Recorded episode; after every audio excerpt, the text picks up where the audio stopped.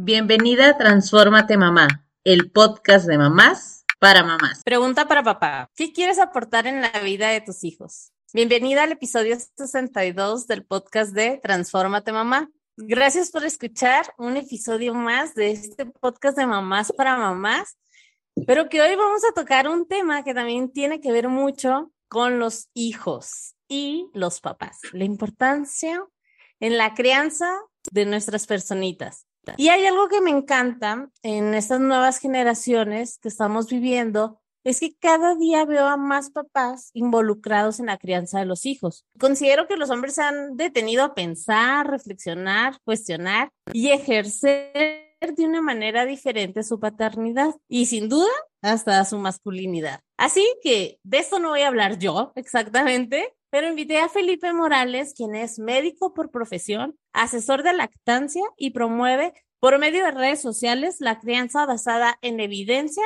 y la paternidad activa. Bienvenido, Felipe, ¿cómo estás? Muchísimas gracias.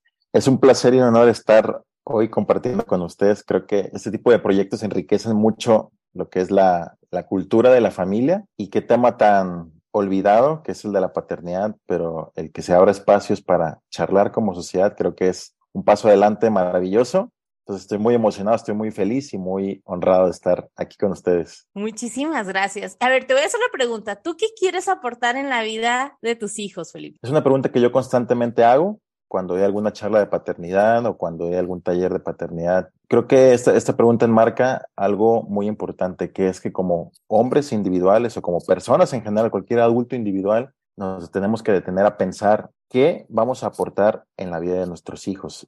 Esta es una pregunta que se va a responder por sí sola. El tipo de respuesta, la diferencia va a ser el que qué tan conscientes o intencionales seamos o el qué tan no tener el control y dejar que todo suceda como tenga que suceder sin ninguna intervención, ¿no? Nuestra vida adulta va a tener un efecto sobre nuestros hijos y aun si no tenemos hijos sobre los niños que están alrededor de nosotros, niños y niñas, nuestra propia existencia va a aportar algo a las infancias alrededor. Entonces, qué interesante es que nos detengamos a pensar, yo qué quiero, realmente qué quiero, qué sueño, qué anhelo, qué pienso, qué medito, qué quiero dar como delegado en la vida de mis hijos. Y yo creo que como hombres es una de las preguntas que nunca nos hemos detenido a pensar como hombres en general, como un género. No se nos ha dado la, apertura, no se ha formado como algo parte de, nuestra, de nuestro proyecto de vida, el qué tipo de padre quiero ser cuando tenga hijos, ¿no? Personalmente, ¿qué quiero aportar en la vida de mis hijos? Pues quiero, quiero aportarles valores, que yo considero que son importantes. Quiero aportarles el, la correcta autoestima de su valor, quién son ellos, por quiénes son. Quiero aportarles que tengan la confianza y seguridad de que yo voy a estar presente en su camino de vida de una u otra forma, físicamente, aunque a lo mejor no esté en algún momento físicamente, que ellos puedan estar seguros que yo voy a estar en su camino de vida siempre y que puedan recordar la figura paterna como, como algo de ayuda, como algo de paz, como algo de amor y no como algo de lo que yo crecí creyendo que era un padre, ¿no? el padre tradicional, que es el, el que controla, el que castiga, el autoridad suprema, ¿no? Sino como realmente alguien con quien puedo confiar y con quien puedo contar o con quien ellos puedan contar el resto de su vida. En general, esto es más amplio que eso, pero eso es lo que yo quisiera aportar con. Tocaste varios puntos importantes que voy a retomar durante la plática.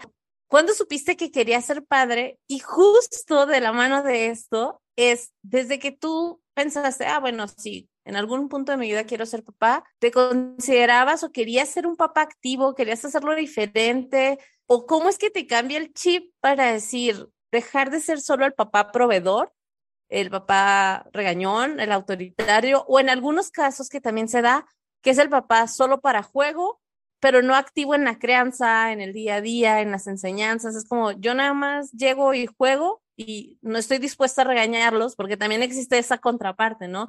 Yo no los regaño porque pues no me ven en todo el día, entonces yo soy la diversión en la casa. En mi caso yo creo que siempre quise ser papá, siempre, siempre, siempre, cuando pienso en retrospectiva siempre quise ser papá, pero nunca tuve el espacio para yo tener esa pregunta, ¿quiero ser papá? O sea, nunca fue algo con el que tú como niño, ¿qué quieres ser de grande? ¿Quieres ser astronauta? ¿Quieres ser ingeniero? ¿Quieres ser doctor? ¿Quieres ser quieres ser algo que tenga cierto renombre en la esfera social, ¿no? Así es lo que te enseñan de cuando tú eres un niño, un niño hombre. Yo nunca contesté esa pregunta como una opción, quiero ser papá, ¿no? Y por ejemplo, Tú le preguntabas eso a una niña en mis tiempos, ah, yo quiero ser mamá, sí puede ser una opción y era algo y era algo totalmente válido, inclusive era algo que pues obviamente vas a ser mamá porque eres mujer, ¿no? Algo automático en la identidad o la etiqueta de porque era niña, ¿no? Sí, como que espera, esperas esa respuesta, ¿no? También en las niñas. Exactamente. Entonces yo realmente nunca fui tan consciente de que yo siempre quise ser papá, pero yo conforme iba creciendo me di cuenta que tenía como que una chispa especial con los niños, como que siempre me entendía mucho con los niños, eh, siempre en los lugares en los que estuve de alguna manera involucrado en algún proyecto social, siempre terminaba jugando con niños, siempre tuve como, como esa cercanía con mis primos pequeños y fui creciendo y siempre dije, ya llegó un punto como en la adolescencia que dije, ay, me gustaría ser papá algún día, o sea, sí quiero ser papá. Crecí un poco más, inclusive soñé, ay, yo quisiera tener dos hijos, quisiera que se llame así, que se llame asá, tener hasta ya mis nombres definidos. Entonces yo siempre... ¿Y se llaman así? No, no, no se llama, no, se pudo, pero, pero más o menos. Y entonces, pues siempre estuvo, estuvo como que esa, esa idea más o menos clara de que yo sí quería ser papá. Pero ahora, de eso a realmente, ¿qué tipo de papá quieres ser? ¿Qué tipo de paternidad quieres ejercer? O sea, ¿qué significa ser papá? Porque en mi, en mi imaginario nomás ser papá, pues es tener un hijo, ¿no? Concebir un hijo y jugar los momentos de película, ¿no? Que ves tú en Hollywood. Jugar, jugar a la pelota, enseñarle a andar en la bicicleta, sí, consolarlo cuando llore, regañarlo, darle un consejo, ¿no? Pero eso significa ser papá. Eh, entonces, eso, eso como que fue abriendo un poquito mi, pues mi interés en empezar a ser un poco más sensible, sensible en ver la paternidad alrededor y como que se fue encaminando de alguna manera mi cuestionamiento hacia ese tema. Ya cuando yo me fui a estudiar medicina, instalarme más en esa área, me di cuenta que también me gustó mucho en la parte médica, la parte del desarrollo infantil, la parte del embarazo, del parto, todo lo que conlleva pues los primeros mil días de alguna manera. Entonces yo me, me fui dando cuenta, pues tengo como que me gustan los niños, quiero ser papá, como que me gusta mucho esta área de la medicina, el acompañamiento con los niños. Y eso pues me abrió la puerta a muchas otras cosas, el comportamiento de los niños, eh, el vínculo paterno, cómo esto tiene efecto en la salud, eh, inclusive en los tratamientos, etcétera, etcétera, ¿no? Pero yo me di cuenta, empecé como que a desarrollar ciertas sensibilidades a las infancias y empecé a tener también conscientemente como que más herramientas. Me enseñaron en el hospital a cambiar pañales, me enseñaron a bañar bebés, me enseñaron, y yo porque tenía pues ese interés, ¿no? Entonces como que se abrió la apertura a que yo aprendiera también cosas prácticas de, del cuidado de los niños y de las niñas, ¿no? Entonces ya cuando hicimos proyecto de vida yo y mi esposa, fue algo que desde el principio yo y ella hablamos. Antes de, hacernos novios, antes de, de, casarnos, fue como que realmente poner sobre la mesa los planes que teníamos en, en personal,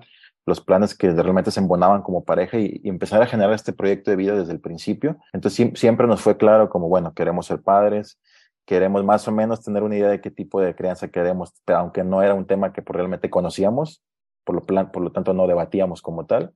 Como que ese camino de vida fue abriendo justo la perspectiva en mí de la paternidad. Ya cuando decidimos embarazarnos, nos embarazamos de nuestra primera hija y fue hasta ese momento en el que yo me di cuenta durante el embarazo, yo pensé que sabía mucho, pensé que tenía muchas herramientas, ya sabía cambiar pañales, ya sabía cargar bebés, podía agarrar un bebé con una mano y pasármela como balón por la otra mano, ¿no? Entonces me sentía como que... Todo un experto, ya te sentías con eso.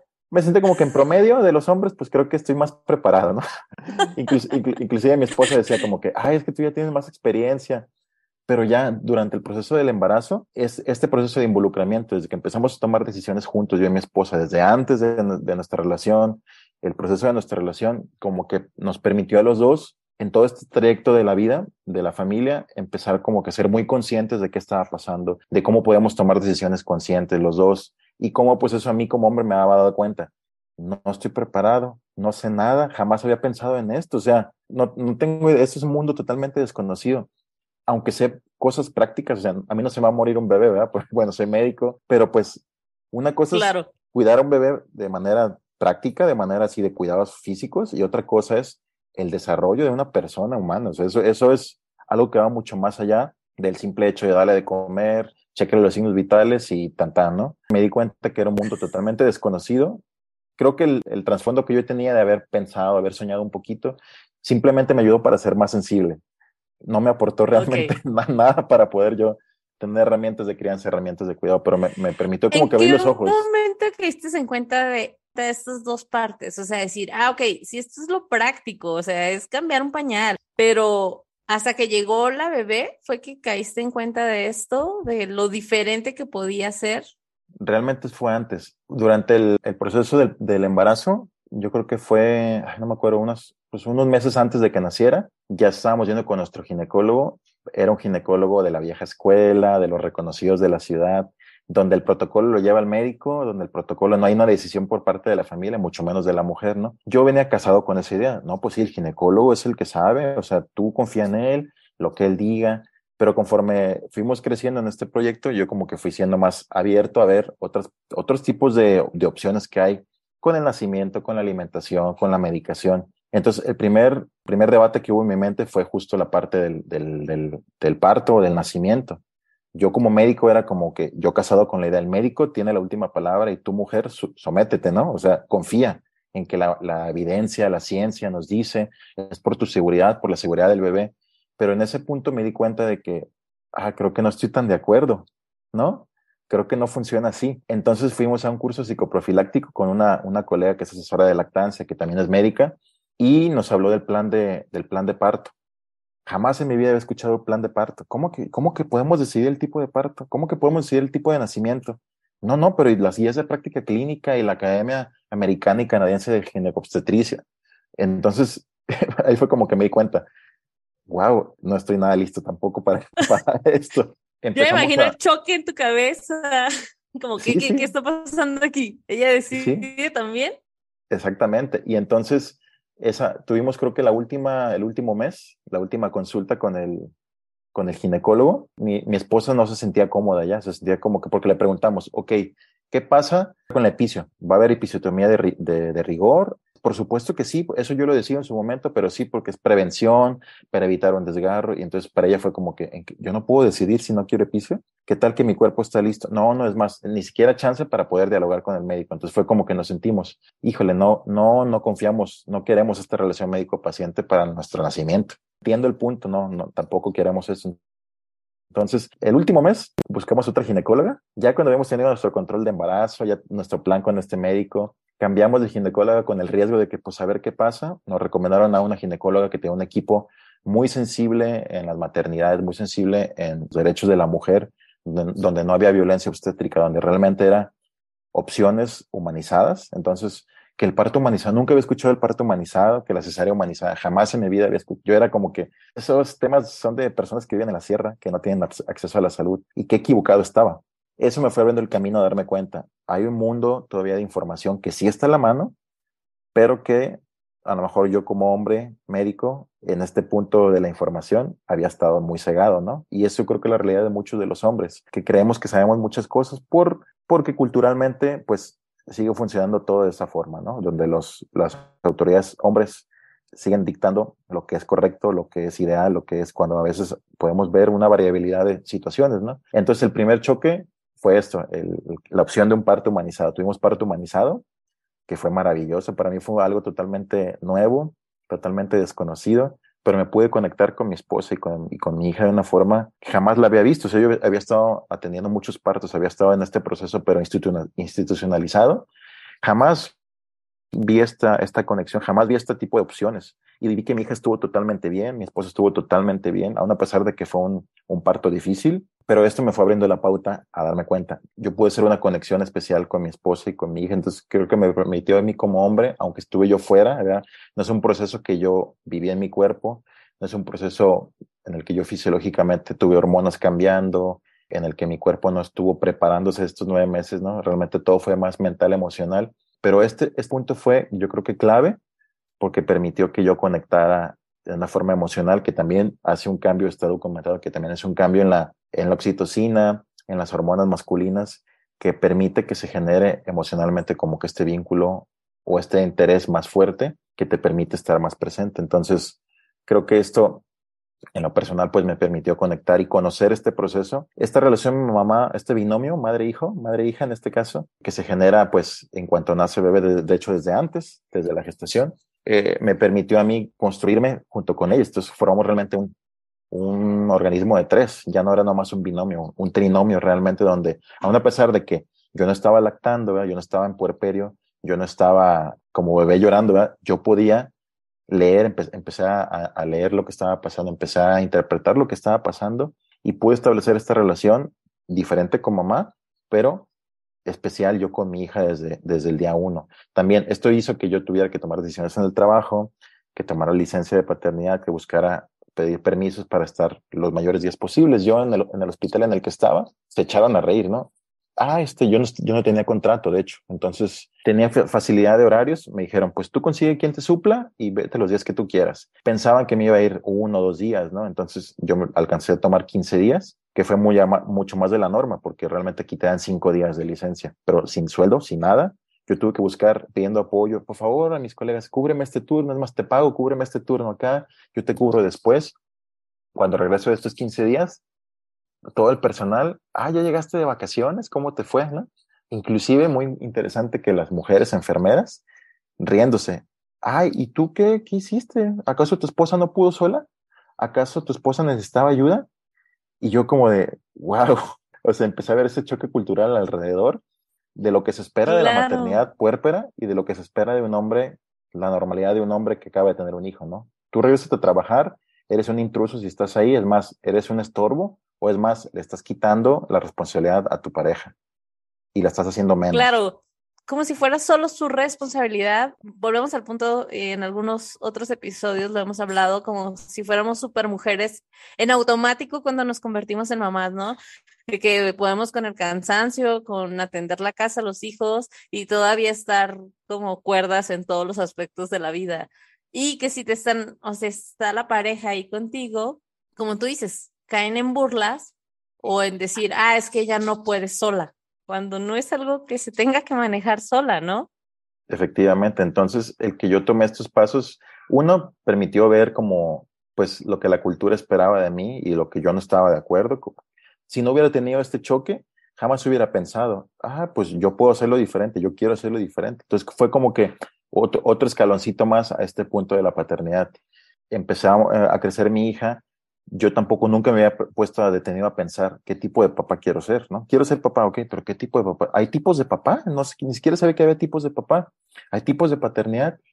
Entonces, fue hasta que vi uno de mis mejores amigos, su esposa es de las mejores amigas de mi esposa, entonces nos conocemos desde hace mucho, conocemos nuestras relaciones, conocemos este, los proyectos de vida mutuos y ellos tenían un estilo de vida muy diferente al nuestro, a pesar de que pues somos muy, muy amigos.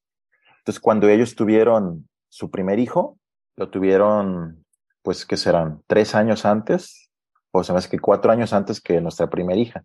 Entonces me tocó ver cómo cambió su familia, cómo cambió su, su propia masculinidad de él, o sea, cómo cambió su, su proyecto de vida, cómo se estableció su realidad social. Siempre me llamó la atención él, cómo ejercía el vínculo con su hijo. Él tenía un trabajo en el que trabajaba muchísimas horas en el día. Su turno supuestamente era de ocho, pero realmente se quedaba doce de lunes a viernes, a veces tenía reunión en la noche, entonces tenía mucho, muy poco tiempo realmente disponible. Entonces, obviamente, la presión al principio cayó sobre su esposa. Fue, fue difícil el establecer esto, se quedaba mucho tiempo ella sola, pero yo pude ver cómo esa no fue una limitante para que él sí fuera corresponsable, o sea, en su propia realidad de familia, eso era su realidad. Si él no salía a trabajar, no tenía sustento y no iba a funcionar, o sea, no iba a haber supervivencia. Tenía que trabajar, no había otra opción. Entonces, lo que ellos hacían fue que en la noche él se hacía cargo del, del, bebé, lo más que podía, ¿no? Él se levantaba a la cuna, él iba y se la llevaba, se lo llevaba para darle eh, pecho y así, ¿no? Entonces, la noche él se hacía prácticamente cargo lo más que podía y, la, y ella pues estaba en, acostada dando pecho, que también pues es súper pesado pero él se hacía cargo de todo. Entonces, en lo que se dormían ellos, él eh, en la noche recogía la cocina, el fin de semana él se cargo totalmente del niño todo el día, más que para los tiempos de lactancia. Yo vi que su, su realidad no fue una limitante para que él ejerciera una paternidad. Entonces, como que verlo a él en la cuestión práctica me hizo a mí cuestionar mucho de darme cuenta. Él hacía una paternidad diferente a lo que yo eh, estoy acostumbrado a ver, a los demás amigos, ¿no? A los demás familiares. Y me empezó a dar como que mucho, mucha curiosidad yo, yo ya después su hijo creció un poco más, ya tenía las rabietas, ya tenía eh, pues necesidades emocionales distintas, ya tenía diálogo. Yo veía cómo conectó con su hijo de una forma en la que, por ejemplo, en la noche, él era el único que dormía a su hijo. O sea, él se, sentía seguro con su papá, eh, aún a pesar de que seguía tomando lactancia, se seguía seguro, seguro con su papá, aunque no estaba 24/7 con él. ¿Me explico? Entonces vi cómo él generó una, cómo él podía leer emocionalmente a su hijo, cómo él podía conectar tan profundamente con su hijo, cómo él podía ser figura de calma igual que su, que su pareja mamá, igual que la mamá. Entonces eso que a mí me dio como, dije, yo quiero eso. también quiero eso con mis hijos, que nunca lo había visto. Con todo este énfasis, pues me hizo darme cuenta. Creo que ocupo más información. Aún a pesar de que tengo mucho, ocupo más información. Empecé a tomar talleres de crianza, talleres de, desarrollo emocional, de desarrollo infantil, más enfocado en la parte emocional, la parte vincular, los tipos de apego. Entonces todo eso me fue dando, me fue como que a mí en la parte profesional dándome cuenta que la infancia requiere más que simples cuidados, ¿no? Médicos que simples cuidados de supervivencia, que el vínculo es lo que se genera cuando el adulto quiere y es lo que se construye día tras día. Entonces me di cuenta, yo quiero formar un vínculo con mis hijos y la única responsabilidad es mía, pero sí me di cuenta que también hay una renuencia cultural y social para que los hombres nos involucremos. O sea, la sociedad te jala, te jala de una forma tan difícil, tan dura, que tu lugar no pertenece, tú perteneces a la, a la, parte laboral, tu lugar es proveer económicamente, tu lugar es alcanzar el éxito, tu lugar es ser un hombre de renombre, tu lugar es ser un hombre que está encima de los demás hombres y de las demás personas alrededor, ¿no? Tu meta debe ser el éxito laboral, el éxito económico, el éxito social y la familia, eso no importa porque si hay alguien que está haciendo cargo. Voy a retomar el punto que estabas mencionando de todas las expectativas que se tiene sobre el hombre en la parte profesional. Y hay una pregunta que nos suelen hacer muchísimo a las mujeres cuando te conviertes en mamá o decides ser mamá, pero tienes la parte profesional y no, no sé, siempre nos dicen él, ¿cómo vas a balancear tu trabajo con el cuidado de los niños? Ahora te la hago yo a ti. ¿Tú cómo puedes balancear tu trabajo con el cuidado de, tus hijos? Uy, esta es una grandísima y maravillosa pregunta que yo creo que también nos tienen que hacer a todos los hombres padres, porque esa es una realidad. Independientemente del tipo de familia que tengamos y el tipo de trabajo, la parte laboral se va a ver cambiada, ya sea que necesites trabajar más porque se ocupan más sustentar gastos, o ya sea que necesites tomar espacio indispensablemente para formar un vínculo con tus hijos y poder hacer una corresponsabilidad con tu pareja y poder también cuidar la vida de pareja. Entonces, no puede quedarse, el número uno, no puede quedarse estancada o, o estática la vida laboral, seas hombre, seas mujer. Pero yo creo que a los hombres jamás se nos hace esa pregunta porque se da por sentado, pues ahí está la mamá, o sea, tú que tienes que hacer un cambio. Y es más, la mamá ocupa ayuda, pues ahí está su ahí está tu suegra, ahí está su mamá, o sus tías, o sus amigas, o sus hermanas, ¿no? Otras mujeres. Pero no hay ningún hombre presente en esa tribu, ¿no? En la que puede estar sustentando esta, esta crianza.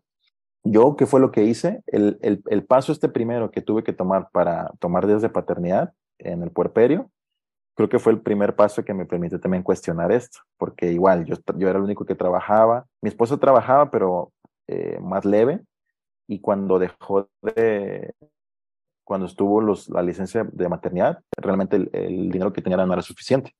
Entonces, pues el, el, sustento mayor era, era lo que yo trabajaba, pero me, dio, me di cuenta, yo para poder tomar estos 15 días sin sueldo, tuvimos que hacer un plan y un ahorro de meses anterior para poder tener un colchón de dinero. ¿no? Entonces me di cuenta, pues sí se puede, sí se puede tomar espacio y tiempo para ser responsable.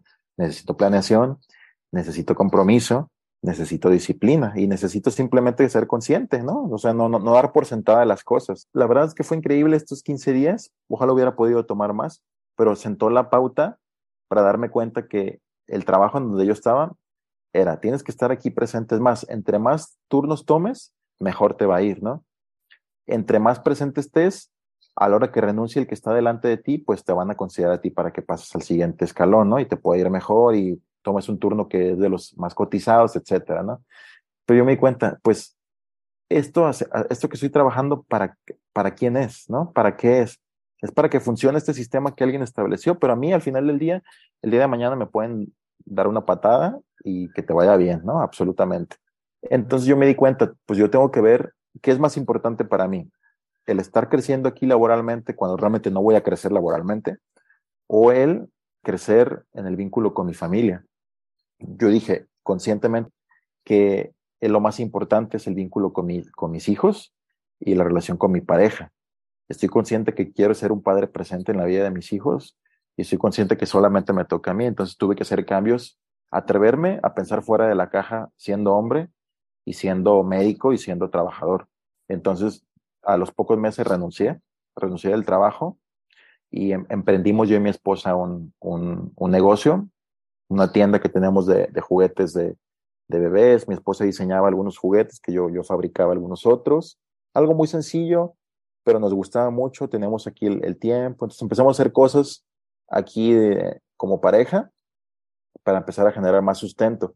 Yo seguía con la consulta, pero ya privada, yo en mi propia agenda, yo con mi propio espacio, y eso me permitió pues darme cuenta, bueno, puedo hacer las cosas diferentes y puedo tener lo que necesito económicamente, pero también puedo tener lo más importante que es el tiempo con mi familia. Entonces, ¿qué se tiene que hacer? Yo creo que pensar fuera de la caja y atreverte a, a dar pasos de, de, riesgo a lo mejor eh, o de desconocimiento, pero siempre pues estar en comunicación con la pareja. Yo creo que es lo más importante, que haya un consenso con tu pareja. O sea, al final del día, quizás tu realidad de familia, tú como hombre, como mujer, pues tienes que estar en cierto punto que puede ser inclusive estereotipado, ¿no? A lo mejor la, la pareja mujer no tiene un trabajo estable y por la realidad, pues la opción es que se quede en casa eh, y que el hombre tenga que salir a trabajar porque tiene un, tiene un trabajo a lo mejor que pues no hay otra opción pero puede haber un consenso. Eso no quiere decir que todo el hogar y toda la crianza le va a tocar a ella, o sea, porque no es congruente, ¿verdad? No es, no valen igual ni, ni son igual de difíciles un trabajo fuera de casa que un trabajo dentro de casa. También eso, esto hizo que yo me diera cuenta de esto. Yo jamás había visto que cuidar un, un bebé y que cuidar un hogar fuera más difícil que estar 12 horas en quirófano. O sea, la verdad, a veces prefería ay, quiero irme de guardia en la noche, atender pacientes sin urgencias que estar aquí. El quirófano es más sencillo. sí, sí, la verdad. o sea, la carga mental es tan pesada que no tiene nada que ver. El que, pues es que yo cargo blogs todas las ocho horas en el, en el turno, ¿no? Y soy albañil y constructor y me canso físicamente demasiado. Y tú estás aquí sentada haciendo la comida. O sea, no, no, no. No, no, no, no, no, no. De verdad, yo como hombre les puedo decir, en serio, no tienen idea si piensan así, no tienen ni idea de lo que es la carga mental, ni de lo que es la responsabilidad 24/7 de una persona. O sea, que una persona dependa por, de ti 24/7, no es lo mismo que tú tengas un turno de 8 horas siendo astronauta, ¿verdad? O sea, para, o sea, jamás, no se compara absolutamente. Son cosas muy distintas que no pueden, no tienen que ser este, relativas. O sea, son cosas nada que ver una con la otra. Este, este 100% en el hogar, pues la verdad es que tiene que ser al final del día cargado por ambos. Claro. A lo mejor, a lo mejor hoy es 50-50, a lo mejor mañana es 80-20, a lo mejor mañana es 100%, pero que sea realmente de los, de los dos, ¿no?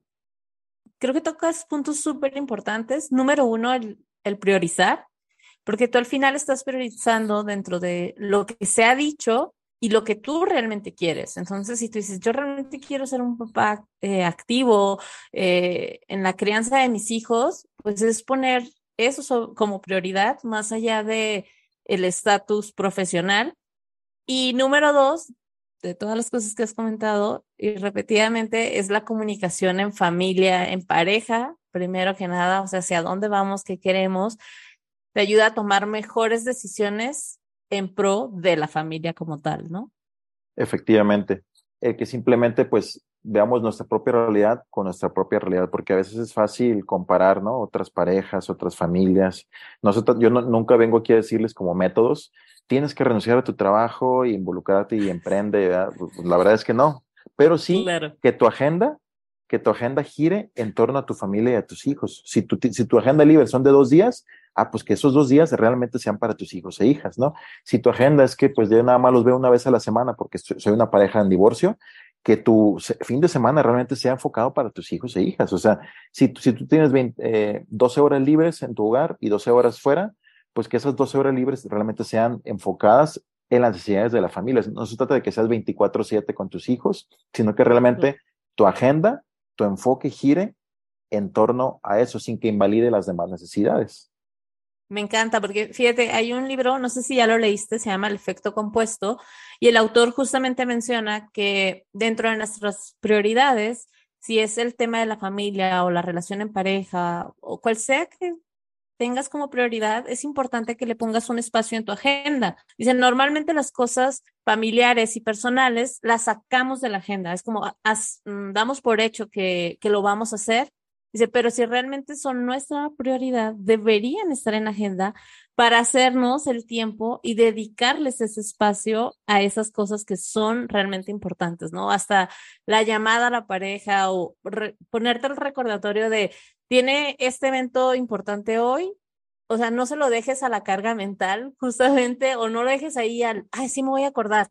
Mejor anótalo y ponte una alarma para que le hables y le preguntes cómo le fue en esta actividad que sabes que es importante, porque está dentro de, de tus prioridades. El tema de la familia, los amigos, o sea, todo, todas tus prioridades deben de estar también consideradas en tu agenda y en tu día a día. A ver, ¿qué es la paternidad activa con todo esto que hemos estado hablando?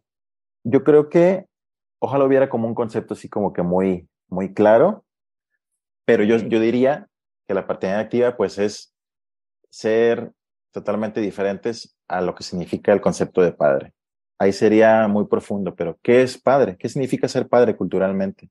Cuando analizamos, hay un taller que yo doy acerca de la paternidad, hablando de este, este punto, y se vuelve muy interesante cómo culturalmente la imagen de una mujer y de un hombre se conceptualizan bien distinto, ¿no? Desde el principio. Ser mujer prácticamente es igual a ser mamá, prácticamente es ser igual a ser cuidadora aunque no quieras, aunque, aunque fisiológicamente pase otra situación hormonal, por ejemplo, pero ser mujer es sinónimo, es, como que este binomio mítico igual a madre, pero ser hombre es muchas otras cosas, mucho menos ser padre y cuidador. Este, violento, es ser un tiburón, ¿no? Que consume todo, que está arriba de la cadena alimenticia. Es tener solamente pensar en sexo, eh, un amor más intenso o más este, tendido a la parte sexual.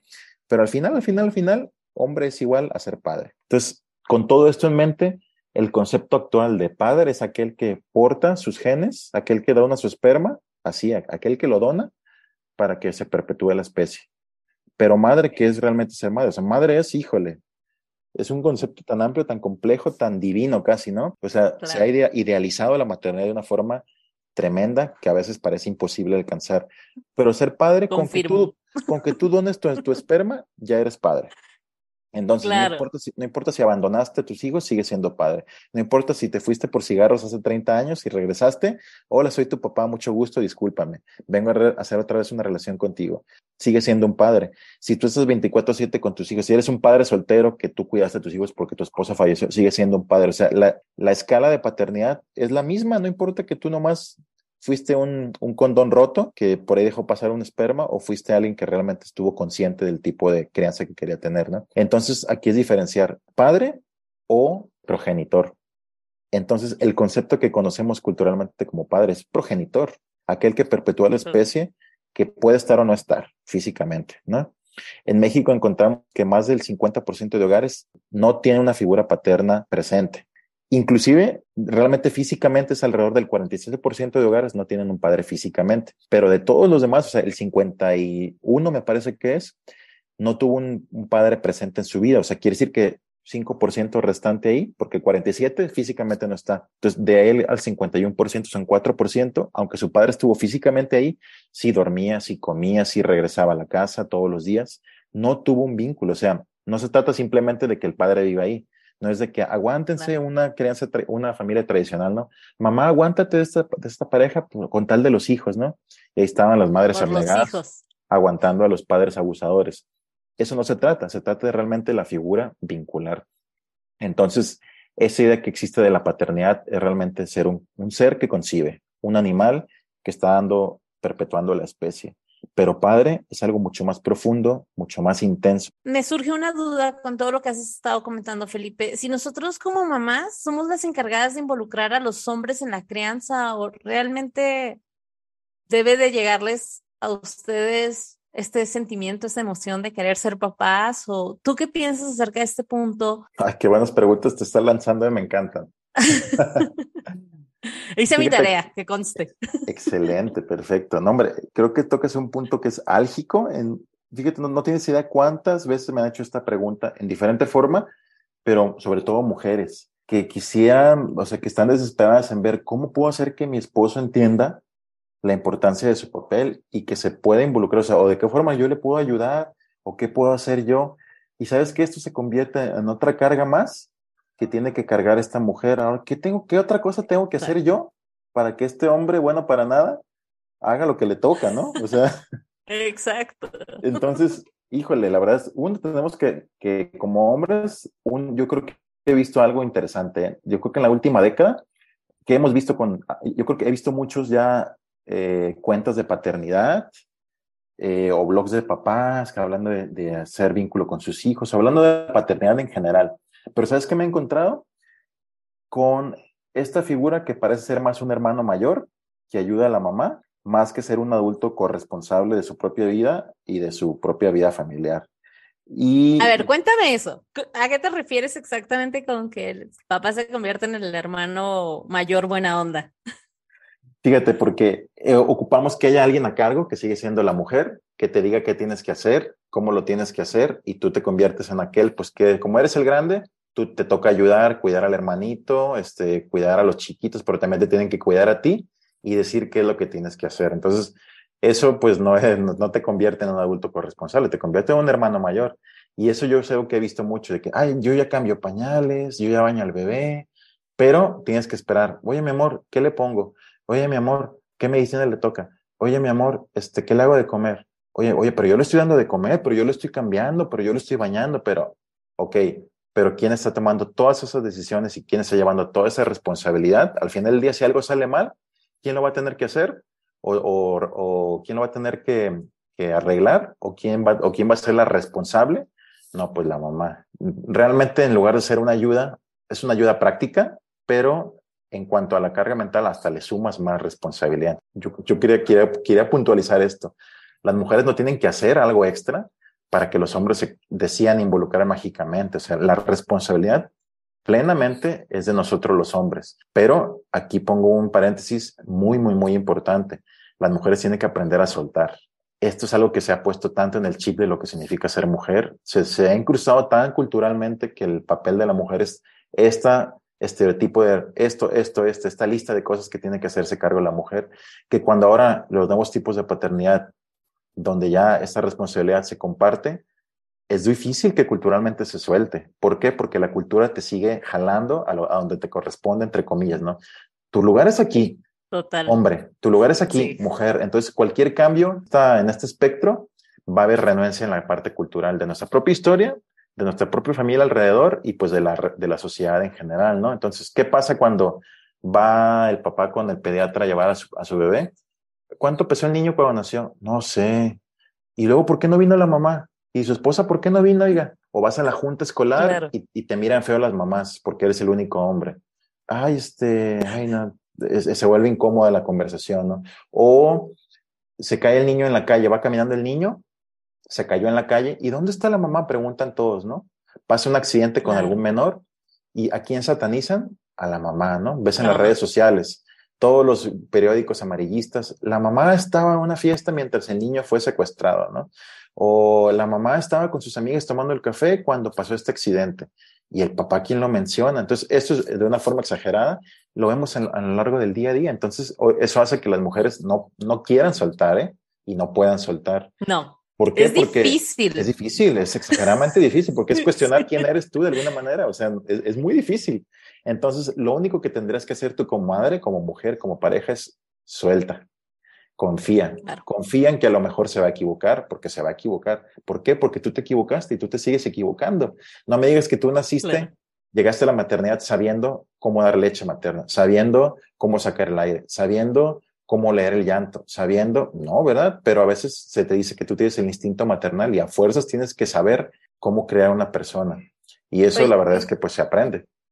Felipe, y justo lo que mencionas, lo hemos platicado, digo, yo con otras mamás que a veces dicen, es que no lo, no lo va a hacer como yo lo hago. Realmente hay un punto en donde tienes que aprender a que no, pues no, lo va a hacer como tú lo haces definitivamente, porque esa es tu manera de hacer las cosas. Entonces, en la crianza de los hijos, pues él lo va a aprender a resolver a su manera y después vamos a poder hablar y decir, oye, preferiría que le dieras esto de cenar a los niños el día que yo no estoy y no optara siempre por la pizza o lo que sea, ¿no? Pero aprender a que, pues él también tiene que tomar decisiones, platicarlo y simplemente aprender a soltar y a decir, no lo va a hacer como yo, no, pero lo va a hacer de alguna manera, desde sus herramientas y va a ir aprendiendo también con esto. Pero sí concuerdo contigo que como mujeres nos cuesta trabajo soltar sin duda la crianza de los hijos. Sí, y como hombres, ¿qué hacemos con eso? Porque es una realidad, te digo, yo, aunque sabía cambiar pañales, sabía bañar bebé, sabía cortar las uñitas, yo no sabía muchísimas cosas que mi esposa, aunque por ejemplo, si tú le preguntas, ella siempre dijo, ah, yo no sé si voy a ser buena mamá, decía, porque yo no soy buena con los niños, como que no sé, no, no, no, no embono, no, pero la verdad la veo ahorita, o sea, pues tus hijos te nacen de una forma que es realmente sobrenatural, ¿no? Eh, y ella me di cuenta que ella sabía muchas cosas de las que ella pensaba que no sabía. ¿Por qué? Porque culturalmente se te enseñó a cuidar desde niña, se te enseñó a hacer estas labores de cuidado, se te enseñaron los estereotipos que de alguna manera, pues sí te sirven, herramientas más bien que te sirven a sensibilizarte a las necesidades de otros. Y como hombre yo me di cuenta, aunque sé estas cosas, yo, yo no sabía cuidar a una persona, o sea, no, jamás en mi vida había dormido un bebé. ¿verdad? O sea, duerme tu bebé, arrúllalo cuando llore. O sea, convierte en una figura de contención. ¿Qué es eso? O sea, jamás, ni yo me puedo contener solo a veces. ¿Cómo le voy a hacer? ¿Cómo le hago? Exactamente. Entonces, la verdad es que como hombres no tenemos muchas herramientas que tristemente no se nos enseñaron en la infancia, a lo largo de nuestra vida, pero las podemos aprender y las tenemos que aprender al final del día. ¿Y cómo los hombres pueden comenzar a involucrarse en la crianza de sus hijos? Y no solamente ser el progenitor, como tú bien lo, lo mencionas, ni el hermano mayor. Exacto. Yo, yo lo que siempre digo es pues que entre más pronto va a ser más fácil el que se empiece a generar este proyecto familiar, pero nunca es tarde. ¿Cuándo es el mejor momento para involucrarte? Ahorita, en el punto en el que estés. Y eso te va a permitir darte cuenta qué cosas no sabes, qué cosas tienes que desarrollar, qué cosas te cuestan mucho trabajo. Porque otra cosa que vemos los hombres y las mujeres es que la crianza, yo creo que tú lo has visto, nos, nos hace eco en las propias heridas que tenemos de nuestra propia infancia. Entonces, como hombres que se nos enseñó a no exteriorizar las emociones, inclusive a, negarlas tú mismo, llegas con, con, tus hijos y te das cuenta que te desbordas emocionalmente tú sin cuando yo, yo jamás lloraba yo jamás me sentía mal, yo jamás era histérico, yo jamás era el drama. Y ahora resulta que ya yo era el niño porque por alguna cosa específica y me pega a mí también la emoción y me siento enojado y me siento frustrado. Y, es como también empiezan a abrirse muchas cosas emocionales contigo, que es un, un caminar muy, muy emocionante, muy interesante de autoconocimiento también y te permite sanar tu propia historia, te permite repensar tus propias relaciones con tus cuidadores, con tus padres, con tus maestros, y creo que, creo que la crianza también te permite sanar muchas cosas que como género, eh, hombres, nos hemos limitado mucho hablando de la parte emocional. Entonces, yo creo que es indispensable que todos nos involucremos. ¿Cuándo? Ya, en el momento en el que estés. Y en cuanto empieces a ver cosas que no sabes, que necesitas aprender, que necesitas sanar, trabájalas, investigalas, pregúntalas, sánalas y algo que falta mucho, yo veo el problema es que nos, como hombres estamos formando apenas ese, esa figura de padre presente que no ha estado por, por tanto tiempo. Somos pioneros.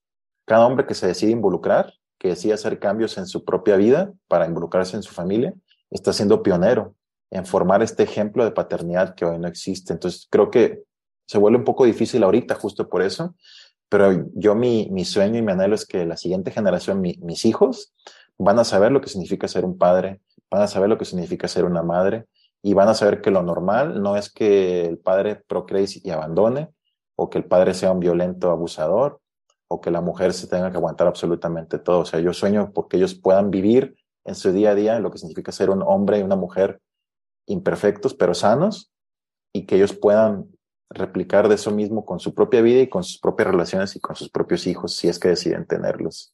Tengo dos preguntitas más. Es que me siguen saliendo dudas, pero bueno, ¿algún libro que le recomiendes a los hombres que quieran empezar a involucrarse en la crianza de sus hijos? Porque, por favor, si las mamás están escuchando este episodio, mándenselos al señor progenitor para que se convierta en papá presente. Sí, fíjate, hay, hay un par de libros ay, los hombres tenemos que dejar de ser tan sensibles. Nos jactamos los hombres de que no, nosotros no sentimos, nosotros no somos sentimentalistas, pero somos los más, híjole, los más emocionales del mundo. En cuanto te toca una fibra sensible, te pones a la defensiva y lloras, pero lloras de una forma, haces un berrinche, de una forma eh, de hombre, ¿no? Te enojas, gritas, les dices, no, te pones al tú por tú y tratas de callar argumentos. Número uno, yo diría, hay que pensar hay que dejarnos ser cuestionados, número uno como hombres. Hay que dejarnos ser cuestionados. Entonces, la mayoría de los libros van a tocar fibras que van a ser incómodas, que te toquen. Pero yo creo que es el primer, el primer gran paso, el, el sentirte incómodo, el dejarte sentir incómodo y cuestionar por qué te sientes incómodo. El primer libro que yo les podría recomendar se llama El hombre que no deberíamos ser, de Octavio Salazar. Este es un, es un libro específicamente de masculinidad, toca todas las aristas de la masculinidad eh, la paternidad, el patriarcado, el trabajo, el remunerado, la prostitución, la pornografía. Toca temas que son, híjole, son profundos, pero lo toca de una forma, es un hombre haciendo un autoanálisis de los hombres. Yo creo que es, es maravilloso porque hay una compasión increíble, pero la verdad te toca cosas muy, muy profundas en, en lo personal. Consíganlo, es un, es un libro muy cortito, pero muy llegador. Otro sería el libro de Gaudencio Rodríguez, Cero Golpes, sin ideas para erradicar el maltrato infantil. Ese también trata acerca de la crianza y de, de, las infancias, pero toca también unas aristas muy importantes de la paternidad y en general de los adultos, pues el cómo las cosas que tenemos que cuestionar culturalmente. Hay otro, de Sergio Sinay, hay muchos libros de paternidad. No he tenido la, la oportunidad de leer muchos, pero estoy en proceso de conseguirlos, que también se llama Criar es cosa de hombres, de Sergio Sinay se llama Masculinidad Tóxica de Sergio Sinay, también está muy, muy retador. Bueno, Sergio Sinay, busquen, todos los de Sergio Sinay están muy, muy, muy increíbles para paternidad. Ya tengo el regalo para mi esposo. Exactamente. anda aquí muy cerca, así que ya me está escuchando. Muy bien, y la última pregunta que quiero hacerte es, ¿cómo puedes ayudar tú a otros hombres con este tema de la crianza y ser realmente estar en una paternidad activa? Yo creo que justo lo que falta, falta que los hombres nos atrevamos a ejercer nuestra paternidad, nos atrevemos a mostrar en redes y en la vida y en nuestros amigos, ay, sí, miren, eh, logré este proyecto laboral, ay, sí, miren, metí tantos goles, ay, sí, miren, la, liguilla de nuestra, del barrio, ganamos la copa. Todas esas cosas las, las mostramos públicamente, los logros que son propiamente masculinos los, los, los mostramos de esa forma, pero a veces la paternidad sigue siendo algo muy privado ¿Por qué? Porque eres cuestionado, porque eres minimizado, porque pues hay mucha crítica, ¿no? De la parte de, las, de la parte de la sociedad. Pero yo he visto mucho trabajando así con tribus de hombres, que cuando tú te muestras como eres en tu paternidad, inclusive te muestras sus puntos vulnerables, te das cuenta que muchos hombres piensan exactamente lo mismo y ocupaban que alguien lo hablara para que se atrevieran a decir, oye, yo también había pensado que pensé que el único bicho raro, y te das cuenta que, que la mayoría somos bichos raros, que no nos atrevemos a hablar entonces yo diría, atrévete a mostrar tu paternidad libremente como eres, como es. O sea, sé tú quien tú eres con tus hijos, e, ese, ese vínculo muéstralo e inclusive sea intencional. O sea, sí, también presume, también comparte. Oh, yo llevé a mi hijo al pediatra y resulta que esto, sí, yo me hago cargo de, del tratamiento y fíjate que mi hijo le está yendo difícil. O sea, habla con tus amigos, no nada más de, ay, me siento aguitado porque 4T, ¿no? Y que el cambio social, ay, fíjate que que el mundial, que, que o sea, habla también, habla también de esos temas con tus amigos, pues atrevámonos a hacer, hablar también nuestras vulnerabilidades en nuestras esferas de, de, contención que tengamos. O sea, con nuestros amigos vamos y hablamos de lo que nos sentimos, pero de la paternidad es como que, no, pues es que no me van a entender, o sea, no, mejor no hablo nada. Habla de las dudas que tengas de paternidad, pregunta, y atrévete simplemente a mostrar el tipo de padre que eres. Muchísimas gracias. ¿Quieres agregar algo más antes de cerrar el episodio? Yo la verdad es que creo que me llevo también muchos aprendizajes, eh, muchos libros que leer y regalar, sobre todo porque me encanta. Entonces, te aseguro que, que a los nuevos papás ya saben que los voy a regalar. Sí, quisiera cerrar con una frasecita de mi querido Gaudencio Rodríguez. Fíjate, él dice, los hombres nos hemos encargado de los asuntos públicos, del dinero grande, del trabajo productivo, de la guerra, del poder, desde donde se ha pretendido resolver los problemas del mundo, olvidándonos que en la educación y crianza de los hijos e hijas está la clave, porque en el mundo nacen y se crean las personas que transforman el mundo. Muchas gracias, Felipe. De verdad, antes de terminar, quiero agradecerte el tiempo que te tomaste para grabar este episodio. Para otros papás que te sigan en tus redes sociales, yo tengo el de Instagram, arroba papá combata. Sí, también en Facebook estoy más en la parte profesional, en temas de consulta y que yo doy consulta de alimentación, de lactancia, algunos temas de crianza también. Estoy como doctor Felipe Morales en Facebook eh, pero en Instagram es donde más me muevo. Próximamente estaré dando otra versión del taller de paternidad consciente también, por si algún hombre está interesado. Tenemos que vernos por allá. Claro. Oye, ¿cuándo empieza ese, ese nuevo curso? Todavía está por, por ver fechas, pero yo creo que va a ser probablemente en abril. Ay, excelente. Pues esperemos toda la información para que nos la compartas y también la compartamos a través de eh, redes sociales de Transformate Mamá. Excelente. Un placer, la verdad, muchísimas, gracias, por, por tu tiempo. Gracias por escuchar este episodio. Si te gustó, te pido que lo califiques con 5 estrellas y lo compartas con otras mamás. Te invito a seguirme en Instagram en arroba transformate mamá y escucharme la próxima semana en otro episodio del podcast de Mamás para Mamás. Transfórmate, mamá.